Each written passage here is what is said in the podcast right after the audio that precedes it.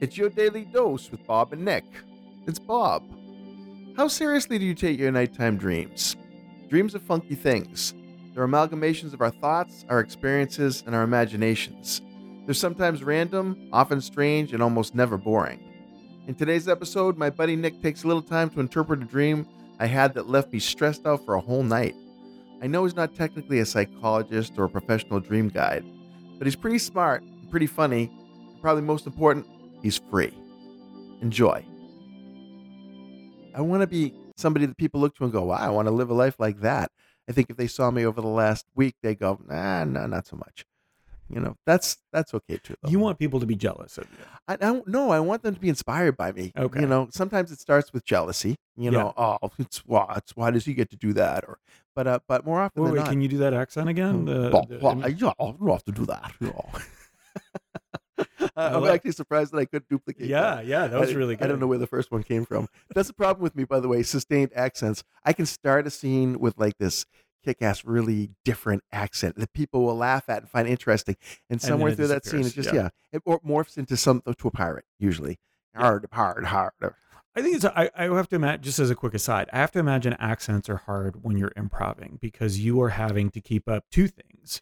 Whatever the scene is, you're having to continue that. And as good as you are at improv, as good as anybody is at improv, that's like, oh, also now I have to do this as well. It's another layer for sure. Yeah. Uh, and and the thing is, if you practice enough, you can get an accent and you can just wrap it around anything. But you have to really practice it. You have Yeah. to you have to listen to these folks. I remember um, Mike Carr, who used to be our uh, artistic director at SAK, who left, went to Boston, ran their education program at Improv Boston, and now he's back in Orlando. Um, but I Oh, was yeah. I was recording uh, him uh, for an audition for a an Irish ale commercial, and boy, this guy can put on pretty much any accent, but his Irish is particularly good. Uh, and when I think of people who can do accents, I, Mike is one of the first people I think of. Uh, and it is it's a definite skill, uh, but it's, I don't think it's as hard as you think, as, as long as you pay attention to what it sounds like. And guess what? Bad accents are just as funny as good oh, accents. oh, on stage, yeah, for Yeah. sure. I had an When you're escaping from the authorities, it helps if you have a more authentic accent. yeah, that's it because they always go by accent. Yep. It's like okay, like, let's see now. "Oh, This guy seems to be from some other country. We can let him go. I wish it was that easy. I had the weirdest dream last night that I committed a serious crime, I, that I kidnapped somebody. But I didn't realize that I, I kidnapped them until I found them in a bag in my trunk. Oh my! And it was a college student who bit me. And then uh, they bit you after they they, kidnapped bit- you. Well, that's they- how I knew that they were in the bag. I reached in to the, see what this bag was in my trunk Yeah. and I got bit. And and then you know, dreamland, I realized, oh my goodness, I've kidnapped somebody, and And now they've bit me. and now I'm starting to talk to them like some kind of a, a kidnapper. You know, shut up, you stay still. I'm not going to hurt you. And then I hear these words coming out of my mouth. I'm like, who are you and what's going on? And uh, and then I let them go because I'm not a kidnapper. Yeah. But now for the rest of the night, I'm waiting for the cops to come arrest me. Like, because I kidnapped someone and I let them go. And now there's no way out of this. This is a capital crime. I'm going to jail. And for the whole night, every time I woke up, I thought this was a real situation in my head. And so I laid there feeling so you depressed. didn't have that relief, like when you wake up and you go, "Oh, that was just a dream." Not this time. That- this is the thing because I was having like the um. I don't know if you've ever had this where you kind of wake up from your dream and then you fall back into yeah, that yeah, dream. yeah. Well, it was having I was having that throughout a short period uh, during the night, and it was a strange experience because I don't I kind of escaped anxiety dreams. Part of it was taking on improv because one of my anxieties was the blank stage, you know, not knowing what production you're in. But the other side was, you know, the anxiety of getting up in front of people and Mhm. doing stuff, Sure. you know, doing the work that I do. One of the biggest Uh, fears besides uh, teeth. Tell me about this. Oh, death. Sorry. Oh, I meant death. I don't know. death by teeth- teeth is one of the number one fears. okay, I think that is actually. eaten I am by something. afraid of being eaten by a bear. So let me go back to because I think we can connect all three of these Okay. things. You're uh, you're not as exciting as you used to be. Yeah. Uh, accents and this dream, right? This dream, it, what, it, regardless of whether or not it was a good dream, it was an exciting dream. It was. You're right. True. So maybe this is your subconscious saying, "Hey, Bob, we can still be exciting." Dude. maybe you could just do the regular stuff you're doing with an accent. so if you're reading or if you're doing art or if you're uh, doing a presentation, add an accent and see if that gives it a level of excitement that prevents you from having terrible dreams about kidnapping people because essentially you're bored.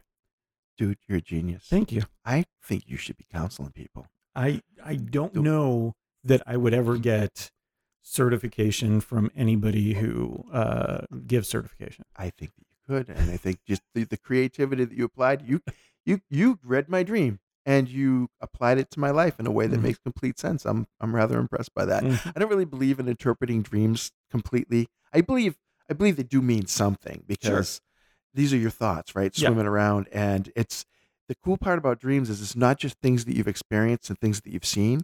It's your mental mind mixing them together in weird ways, but makes sense to you in the dream. Um, a- and, my point here is this: I don't really think you should be counseling anybody, Yeah, no. but I do think so does the state board of counseling people. I do think that you have a unique ability to connect things. That, and this is this I tell audiences this all the time.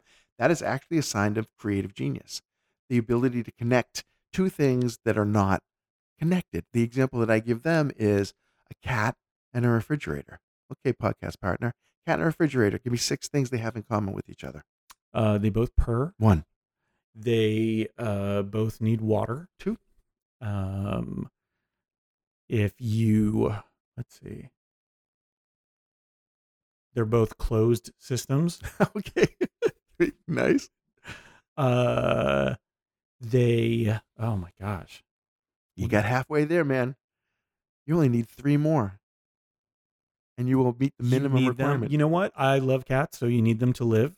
Because okay. without a refrigerator, you're hosed, and without a cat, you have stuff that's not scratched. Yeah. And so uh, they both get hot, Okay. Yep. and uh, uh, they both kill lizards. if one falls on a lizard, it would die, and the other one hunts them and Oh, if he gets trapped in the Yeah. fridge. Good job. Bravo. I was surprised that you didn't say something like they both hold milk, you know, or or you said they both both purr. I thought that was a, a brilliant first move there. Oh yeah, But the point is, you did step up and you you solved the issue. Now, I asked this question of a group of like a hundred people, and five or six different people come up with those. You just came up with them all one after another for yourself. So I'm I'm impressed by that. I think that's a thank you. That's You- a great question. I love that. it's it's it's a good exercise for your brain because what my theory is that you can connect any two things together as long as you know how to zoom out. Yeah. You know, you have to zoom out and think metaphorically about these things. Some people have said, "Oh, they both have a tail." Because, you know, the cord to the refrigerator and the Looks tail like on the tail, yeah. cat, you know, they're both cold. Because, you know, some cats are kind of cold. Most of them. Uh, my my cat Fiona is very warm though. This is a very Yeah. sweet cat. I'm just calling the exception rule on that one.